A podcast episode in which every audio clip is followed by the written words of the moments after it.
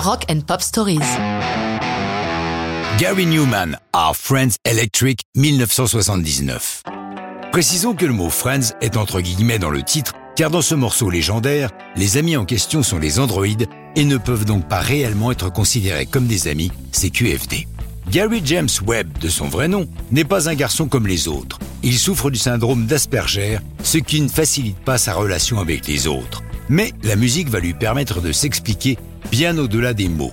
Son père, chauffeur de bus, lui offre sa première guitare alors qu'il a 15 ans et sa vie change.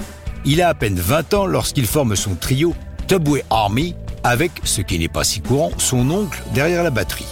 Assimilé au punk, avec des influences new wave, leur premier album signé chez Beggar's Banquet ne fait pas d'étincelle en se vendant à 5000 exemplaires.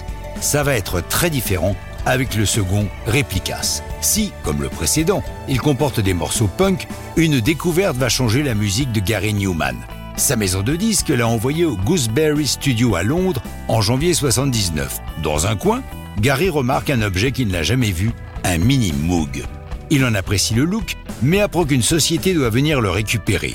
Il demande si en attendant il peut l'essayer. Bien sûr, lui dit-on. Finalement, personne ne vient chercher le Moog et Gary raconte. C'était l'expérience la plus dingue que j'ai jamais vécue. Il y avait ce gros bouton, je ne savais pas m'en servir, mais quand j'y appuyé, est sorti cet énorme rugissement de basse et j'ai eu l'impression que la pièce tremblait.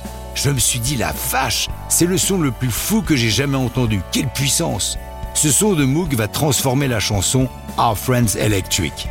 Il a eu beaucoup de mal à la créer. Il avait deux chansons différentes qu'il ne parvenait pas à terminer. Puis, il s'est rendu compte que le son de chacune pouvait s'accorder avec l'autre.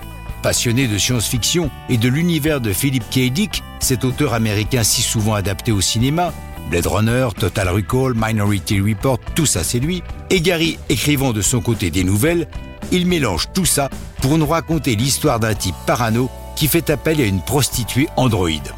Lorsque la chanson est publiée en single le 4 mai 79, le moins que l'on puisse dire, c'est que les critiques font la fine bouche devant ce son électronique qui les déconcerte. Pas le public. Le succès de Our Friends Electric est colossal et la chanson se retrouve numéro 1 des charts britanniques, conservant le maillot jaune 4 semaines consécutives.